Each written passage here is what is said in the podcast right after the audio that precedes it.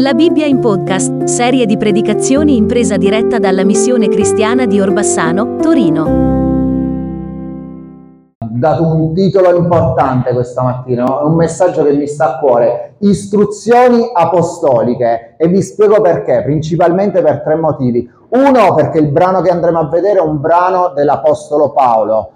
Due, perché attraverso questo brano dell'Apostolo Paolo, che è un brano che potremmo considerare secondario, perché è una parte finale della lettera ai Colossesi, e generalmente nelle lettere dell'Apostolo Paolo si svolgono un po' sempre alla stessa maniera, e la parte finale delle lettere dell'Apostolo Paolo sono dedicate sempre per le stesse cose, quindi le ultime esortazioni, eh, magari delle richieste di preghiera che l'Apostolo ha per le chiese, eh, e poi gli ultimi saluti, no? E anche questo brano è così, però da queste semplici parole finali di questa epistola, l'epistola ai Colossesi, capitolo 4, versetti 2 e 4, noi ci possiamo ricavare delle vere e proprie chiavi, delle vere e proprie istruzioni apostoliche. E poi perché anche istruzioni apostoliche? Perché come Chiesa, fratelli miei, la visione che noi dobbiamo avere, non ne dobbiamo avere un'altra, principalmente dobbiamo avere questa visione, è una visione apostolica.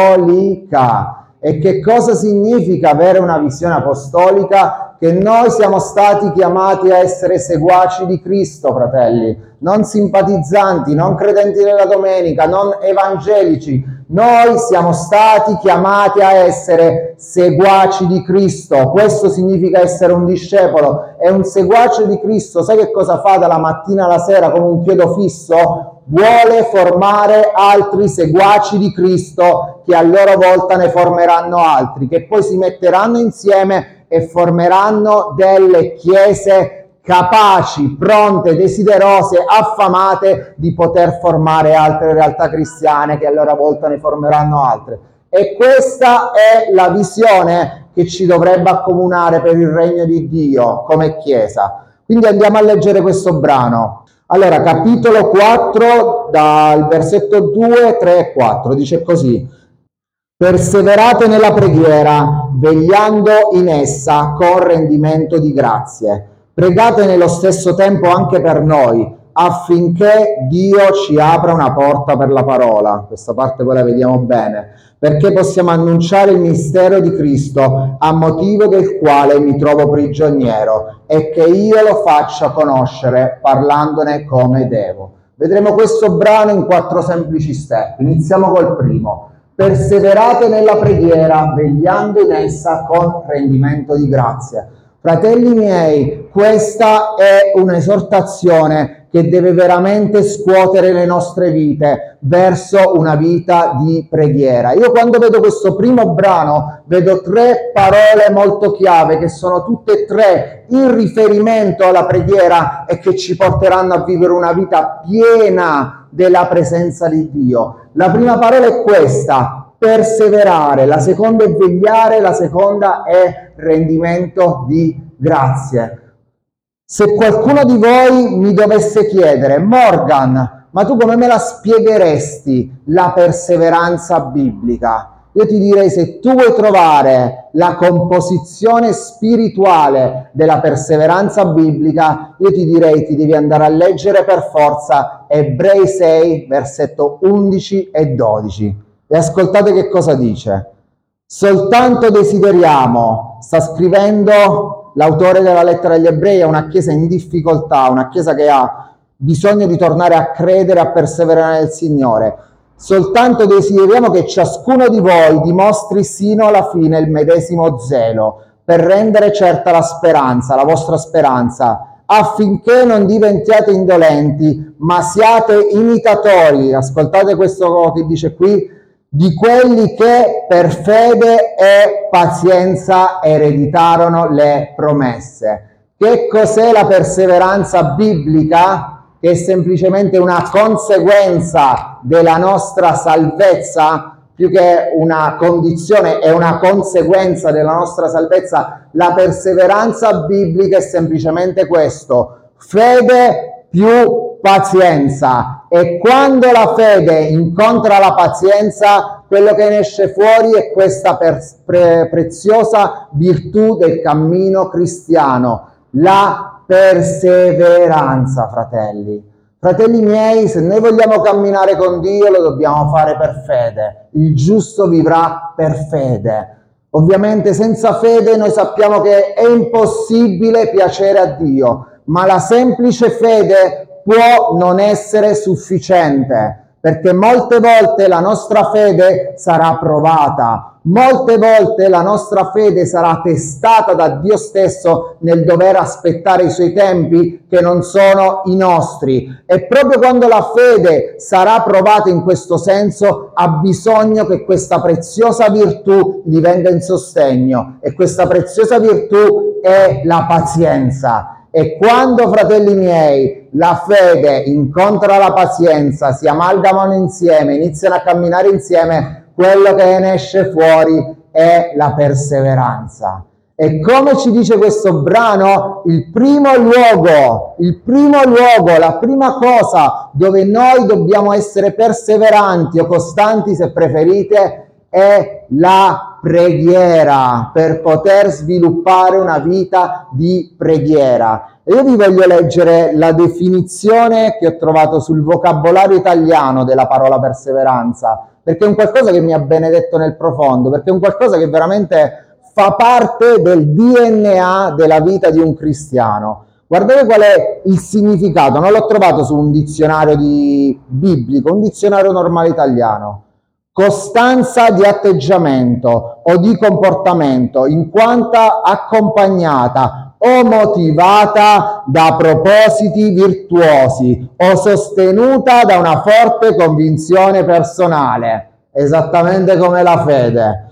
Cosa vuol dire essere una persona perseverante? Che è dotato di perseveranza, che si mostra fermo e costante nei propositi, Qual è il proposito numero uno? Essere perseverante nella preghiera. Esempio, nello studio, negli impegni assunti, nel bene e nelle virtù. E in primo luogo è lì, riconoscendo innanzitutto che la perseveranza non è un qualcosa che viene da noi, ma è un qualcosa che ci è stato dato nel momento in cui noi siamo nati di nuovi e abbiamo ricevuto lo Spirito Santo. È Lui che è perseverante, da Lui dobbiamo attingere ed è Lui che ci renderà perseverante affinché possiamo essere, fratelli miei, l'Apostolo Paolo che scrive, non è l'ultimo arrivato, perseveranti nella preghiera non stai ottenendo quella risposta, non ti scoraggiare, non ti perdere d'animo, non pensare che Dio non è con te in questa cosa, ma sii perseverante, continua a perseverare in quella preghiera. Se la tua perseveranza viene meno, ricordati di questo, tu hai la fonte dalla quale attingere, che è lo Spirito Santo che ti renderà perseverante nella preghiera. E una volta che tu sarai perseverante nella preghiera, quello che succederà, come scrive qui l'Apostolo, è che tu sarai capace di vegliare in essa.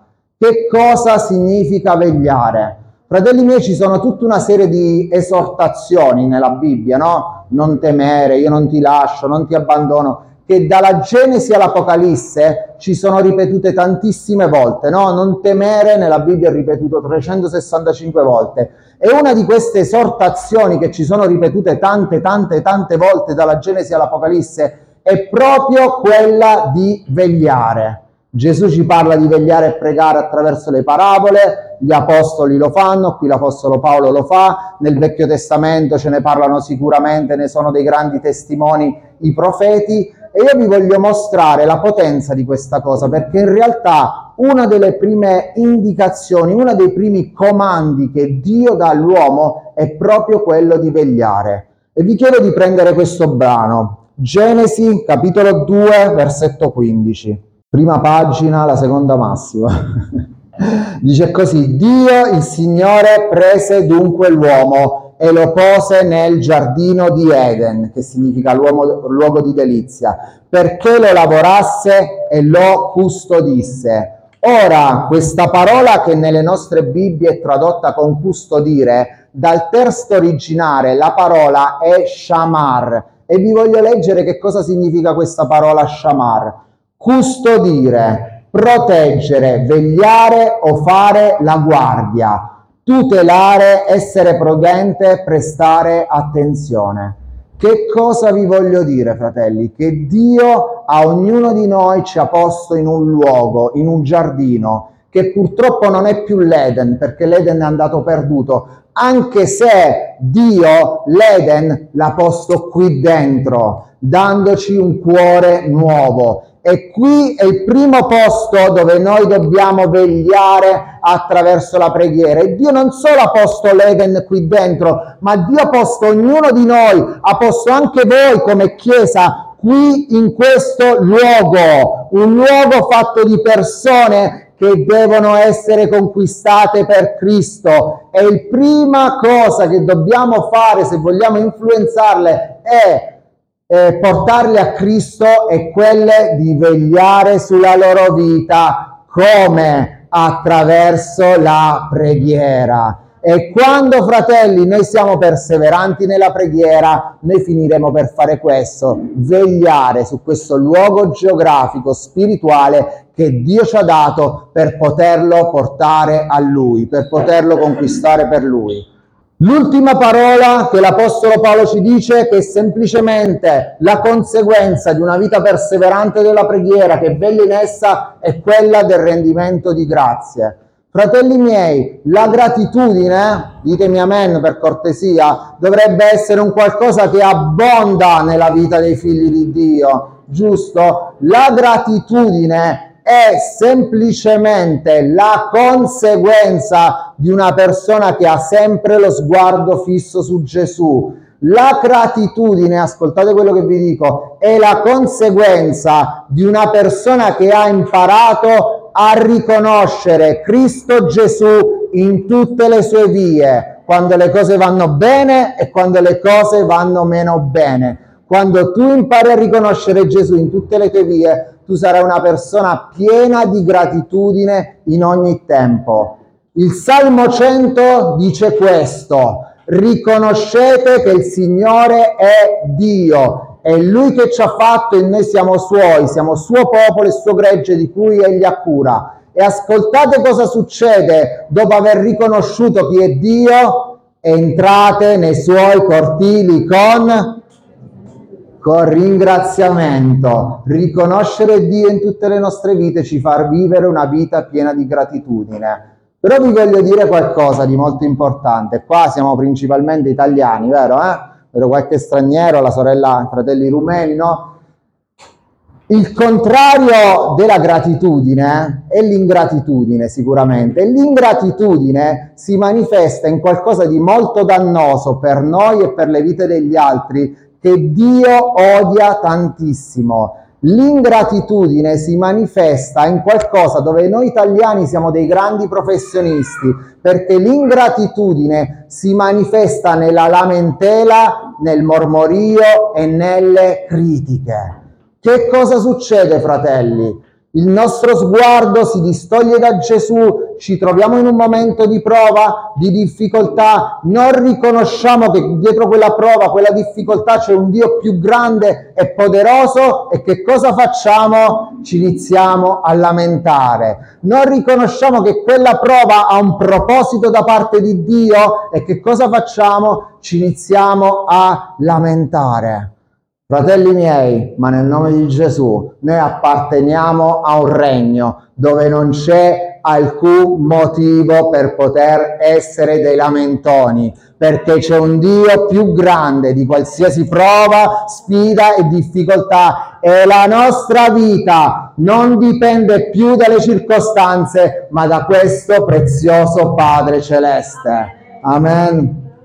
L'Apostolo Paolo poi scriverà questo, pregate nello stesso tempo anche per noi affinché Dio ci apra una porta per la parola, che Dio ci apra una porta per la parola. Fratelli miei, volete pregare per noi? Pregate in questo senso, che Dio ci apra una porta per la parola. E questa richiesta dell'Apostolo Paolo che lui fa, che la fa da un carcere, perché questa lettera è stata scritta in carcere, è una rivelazione molto potente che dovremmo imparare a fare nostra. E vi spiego che cosa intendeva l'Apostolo Paolo. Ovviamente, fratelli miei, voi considerate questo, come credenti noi dobbiamo essere sempre pronti, sempre disponibili, in qualsiasi circostanza, buona o meno buona, a dare testimonianza di Cristo. E mentre noi camminiamo, viviamo con il Signore con questa attitudine, sempre pronti a portare la testimonianza di Cristo, noi dovremmo imparare a fare nostra questa preghiera, che Dio ci apra una porta. E vi voglio mostrare che cosa intendeva l'Apostolo Paolo quando faceva questa richiesta di preghiera eh, per il suo ministero alla Chiesa di Colosse. Prendete questo passaggio, prima Corinzi, 16, eh, capitolo 16, versetto 8 e 9. Fratelli, vi chiedo di stare attenti su questa cosa e di riceverla perché credo che abbia un valore profetico per la vita di ognuno di noi e anche per la vostra vita come Chiesa qui. Prima Corinzi 16, versetto 8 e 9. Questo è un esempio tratto dalla vita dell'Apostolo Paolo di cosa lui intendesse per Dio ci apre una porta. Rimarrò a Efeso fino alla Pentecoste. Ascoltate cosa dice, perché qui una larga porta mi si è aperta a un lavoro efficace e vi sono molti avversari. Se noi vogliamo andare a scoprire la, que- la, la storia di questa larga porta di cui sta parlando qui l'Apostolo Paolo, noi dobbiamo andare a leggere nel capitolo 18 e 19 del libro degli Atti, dove troviamo la storia di questa larga porta che Dio gli aveva aperto, che in realtà è la storia del glorioso risveglio che l'Apostolo Paolo ha vissuto ad Efeso. Ovviamente non ci possiamo andare a leggere tutti e due questi capitoli, ma io vi ho un po' riassunto le principali benedizioni che l'Apostolo Paolo trovò dentro questa larga porta. L'Apostolo Paolo a Efeso ha conosciuto Apollo, uno dei suoi collaboratori principali e più importanti, un uomo che aveva sicuramente un dono ministeriale per l'insegnamento, che aveva solo bisogno di essere inquadrato e che poi gli ha dato una grande mano del ministero, in modo particolare con le chiese di, di Corinto. Sempre in questa larga porta a Tiranno fu aperta quella che è la prima scuola biblica, la scuola di Tiranno. Sempre in questa larga porta l'Apostolo Paolo visse un tempo di unzione e di risveglio tremendo. Bastava che i fazzoletti che gli erano stati messi addosso, i lenzuoli che gli erano stati messi addosso, fossero poi poggiati sui malati e quelli venivano guariti in maniera istantanea. Sempre in questa larga porta l'Apostolo Paolo visse un tempo di risveglio e di ravvedimento incredibile tutti quelli che avevano accettato il Signore andavano in piazza per confessare i loro peccati, tutti quelli che si erano dati alle arti magiche portavano i loro libri e venivano bruciati pubblicamente davanti a tutti. Ci fu un tumulto così grande che ci fu un tumulto a livello sociale per il crollo dell'idolatria. Sapete perché, fratelli? Perché Dio gli aveva aperto una larga porta nel nome di Gesù e da questa larga porta è stata formata la chiesa più matura, più spirituale, se vogliamo, di tutte quelle che l'Apostolo Paolo ha fondato. Sapete perché? Perché una larga porta gli era stata aperta. Fratelli, quanto è importante che ci accordiamo a questo tipo di preghiera e quanto è importante, come la storia dello stesso Apostolo Paolo ci insegna, che impariamo a riconoscere quando Dio ci sta aprendo che cosa? Una larga porta per un lavoro efficace. Noi grazie a Dio veramente di questo abbiamo diverse testimonianze. La ultima è stata sicuramente quella di Barcellona, della campagna di Barcellona. Noi passavamo per Barcellona quasi per caso due anni fa mentre andavamo in una campagna a Madrid e siamo passati per la Barceloneta, che è un luogo dove a qualsiasi ora vai, qualsiasi giorno vai, mattina, pomeriggio, sera, notte, fanno lo stesso le persone. Festa, festa, festa, festa droga, alcol, sesso, trasgressione, un macello totale. E mentre passavamo lì quasi per caso, Dio mi ha iniziato, la porta si è iniziata ad aprire qua, mi ha iniziato a dare una visione.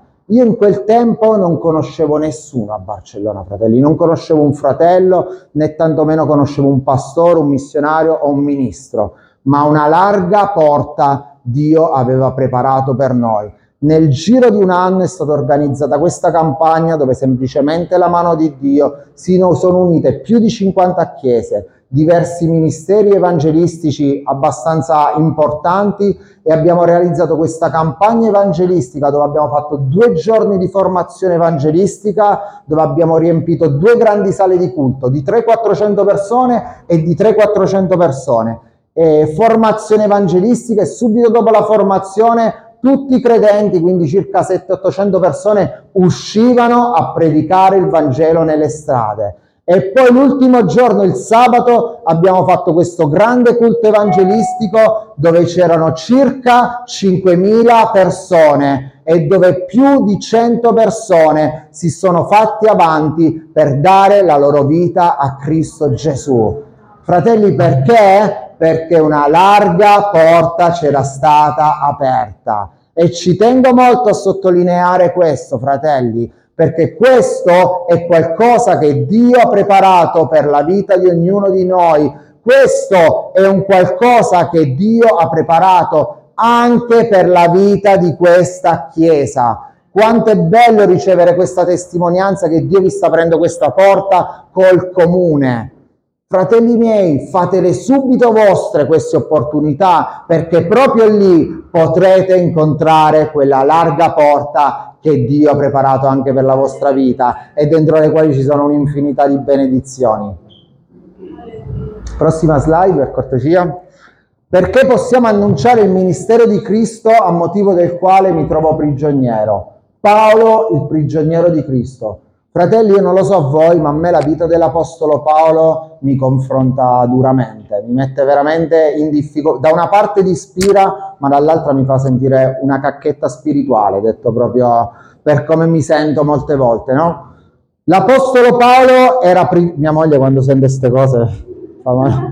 Signore, ma davvero? Grazie. Faccio un attimino... Non è una parola volgare, eh?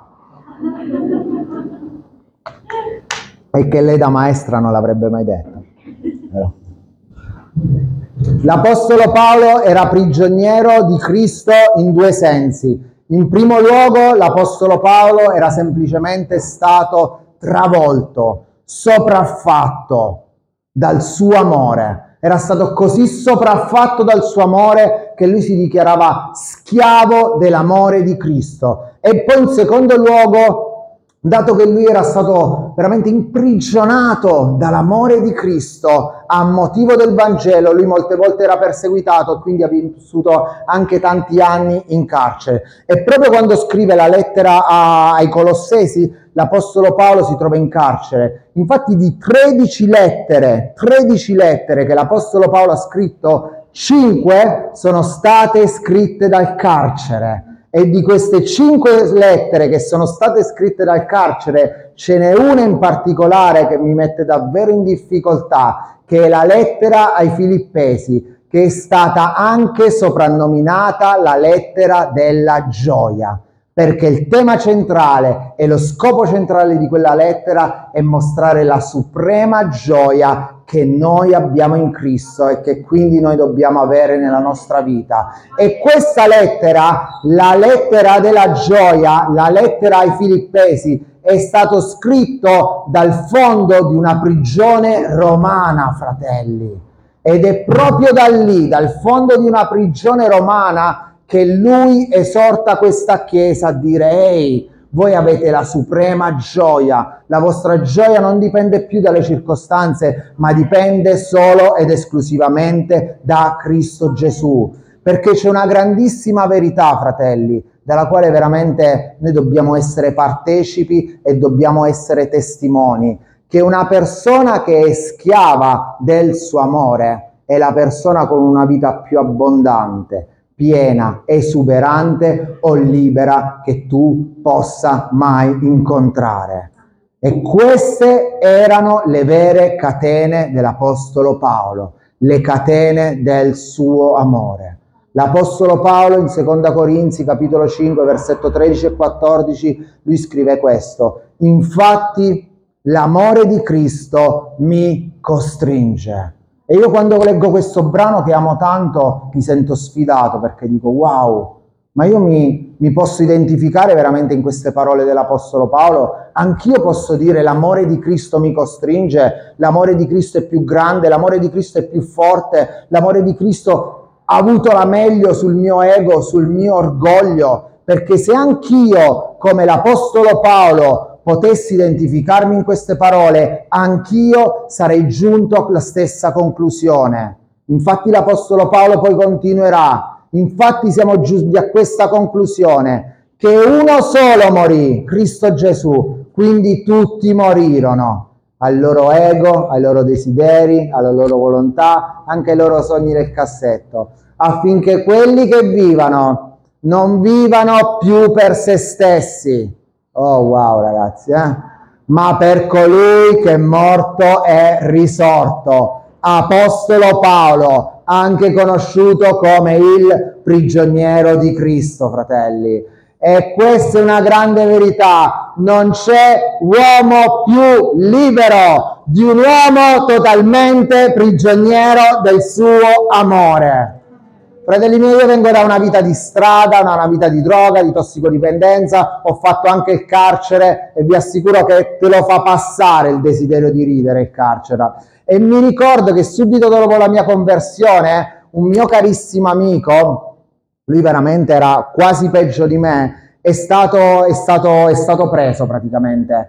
È stato preso e gli hanno dato una condanna dura, aveva 25 anni, gli hanno dato una condanna di 7 anni 7 anni a 25 anni è una bella mazzata, ma lui durante il corso dei suoi primissimi anni, attraverso un pastore che aveva fatto suo questo brano della vita dell'Apostolo Paolo, la mia vita non mi appartiene, la mia vita è totalmente per Cristo, questo pastore che oggi ha 93 anni e che andava ancora a fare i culti in carcere, lo ha portato al Signore e lui ha conosciuto la vera libertà dove? Nel carcere di Pescara. Io ho ancora le sue lettere, le lettere di una persona finalmente libera, nonostante stava dietro le sbarre. E questa gloriosa libertà, fratelli, è quella che il Signore ci vuole dare se noi semplicemente ci facciamo catturare totalmente il cuore dal suo glorioso amore l'Apostolo Paolo, il prigioniero di Cristo, che un giorno si possa dire Morgan, il prigioniero di Cristo, Arianna, la prigioniera di Cristo, Simone, il prigioniero di Cristo e così via. L'Apostolo Paolo poi scrive questo, conclude questa ultima richiesta di preghiera con anche quella che è un'indicazione molto importante, è che io lo faccia conoscere, che cosa? Il mistero di Cristo, parlandone come devo, parlandone come devo. Per capire questo brano credo che dobbiamo andare a vedere un altro brano molto analogo a questo, sempre dell'Apostolo Paolo, sempre in una parte conclusiva delle sue lettere. In modo particolare in Efesini 6, è un brano molto analogo perché è sempre la fine di una lettera dell'Apostolo Paolo, no? Però ci aiuta a capire meglio che cosa lui intendeva quando dice parlandone come devo. Efesini 6, versetti 18 e 20. Dice così, guardate quanto sono analoghi questi due brani in realtà, quanto sono analoghi queste cose. Pregate in ogni tempo per mezzo dello Spirito, con ogni preghiera e supplica. Vegliate a questo scopo con ogni perseveranza. Pregate per tutti i santi e anche per me, affinché mi sia dato di parlare apertamente per far conoscere con franchezza il mistero del Vangelo, per il quale sono ambasciatore in catene, perché lo annunci francamente, parlandone come conviene che ne parli. Fratelli, come dobbiamo parlare di Gesù? Francamente, apertamente e con franchezza che cosa significa parlandone apertamente? Che se noi a una persona per evangelizzarla, per predicargli il Vangelo, gli diciamo solamente Gesù ti ama, quello non è parlandone come devo, quello non è parlandone apertamente. Se noi vogliamo portare il Vangelo a una persona e ne dobbiamo parlarne come devo, apertamente significa che io non posso solo parlare di una cosa, non posso solo parlare dell'amore di Dio, non posso solo parlare della grazia di Dio, ma devo parlare di tutto il messaggio del Vangelo, le parti belle e le parti meno belle, le parti che tutti vogliono sentire e le parti che sono scomode perché vanno a offendere l'orgoglio umano. Ma se io voglio portare una persona a Cristo, io il Vangelo gliene devo parlare apertamente. Quindi tutto il Vangelo, quindi vuol dire il giudizio eterno, vuol dire la vita dopo la morte, vuol dire l'eternità, vuol dire la condanna del peccato, vuol dire che tu hai un grande problema verso Dio che si chiama peccato, parlarne apertamente e non solo parlarne apertamente, ma parlarne con franchezza. Fratelli miei, la franchezza, esattamente come la perseveranza e altre preziose virtù, è una virtù dello Spirito Santo. E se noi ci sentiamo un po' timidi, se noi ci sentiamo un po' spaventati, se noi non abbiamo tanto coraggio, fratelli, noi dobbiamo prendere autorità sul nostro stato d'animo, attingere alla fonte della franchezza che è lo Spirito Santo e iniziare a parlare con sfrontatezza, con audacia, con franchezza perché sarà quella franchezza che ci porterà ad avere successo nell'evangelizzazione. Sempre l'autore della lettera agli ebrei dice qualcosa di molto molto importante. Non rinunciate, non rinunciamo, anche se sul lavoro ci hanno criticato, anche se a scuola ci hanno guardato storto, anche se poi hanno parlato male di noi quando siamo stati franchi, non rinunciate alla vostra franchezza perché ha una grande ricompensa, una ricompensa grande e che avrà un valore eterno, fratelli. E a me la, la franchezza piace sempre, eh, come dire, disegnarla in questo modo. Immaginate che io sono un guerriero, no? Un guerriero dello spirito e da bravo guerriero dello spirito ho la mia spada, no? La spada dello spirito, la parola, no? Ovviamente prima di andare in battaglia che faccio, no? Magari mi alleno, la maneggio un po', magari la affilo la mia spada. La franchezza che cos'è? La franchezza è la punta di quella spada. Ora, fratelli miei, e io credo che questa è una riflessione importante per molti di noi, io non l'ho mai visto un guerriero che prima di andare in battaglia arrotonda la punta della sua spada, semmai la affila affinché sia ancora più penetrante. E la franchezza è quella punta che farà sì che la parola possa scendere in profondità, che farà sì che la parola possa andare a toccare il cuore di quella persona, proprio lì dove fa male, proprio lì dove c'è bisogno, proprio lì dove il Signore vuole toccare, raggiungere e sanare la vita di quella persona. Ecco perché l'autore degli ebrei dice non rinunciate alla vostra franchezza che ha una grande ricompensa.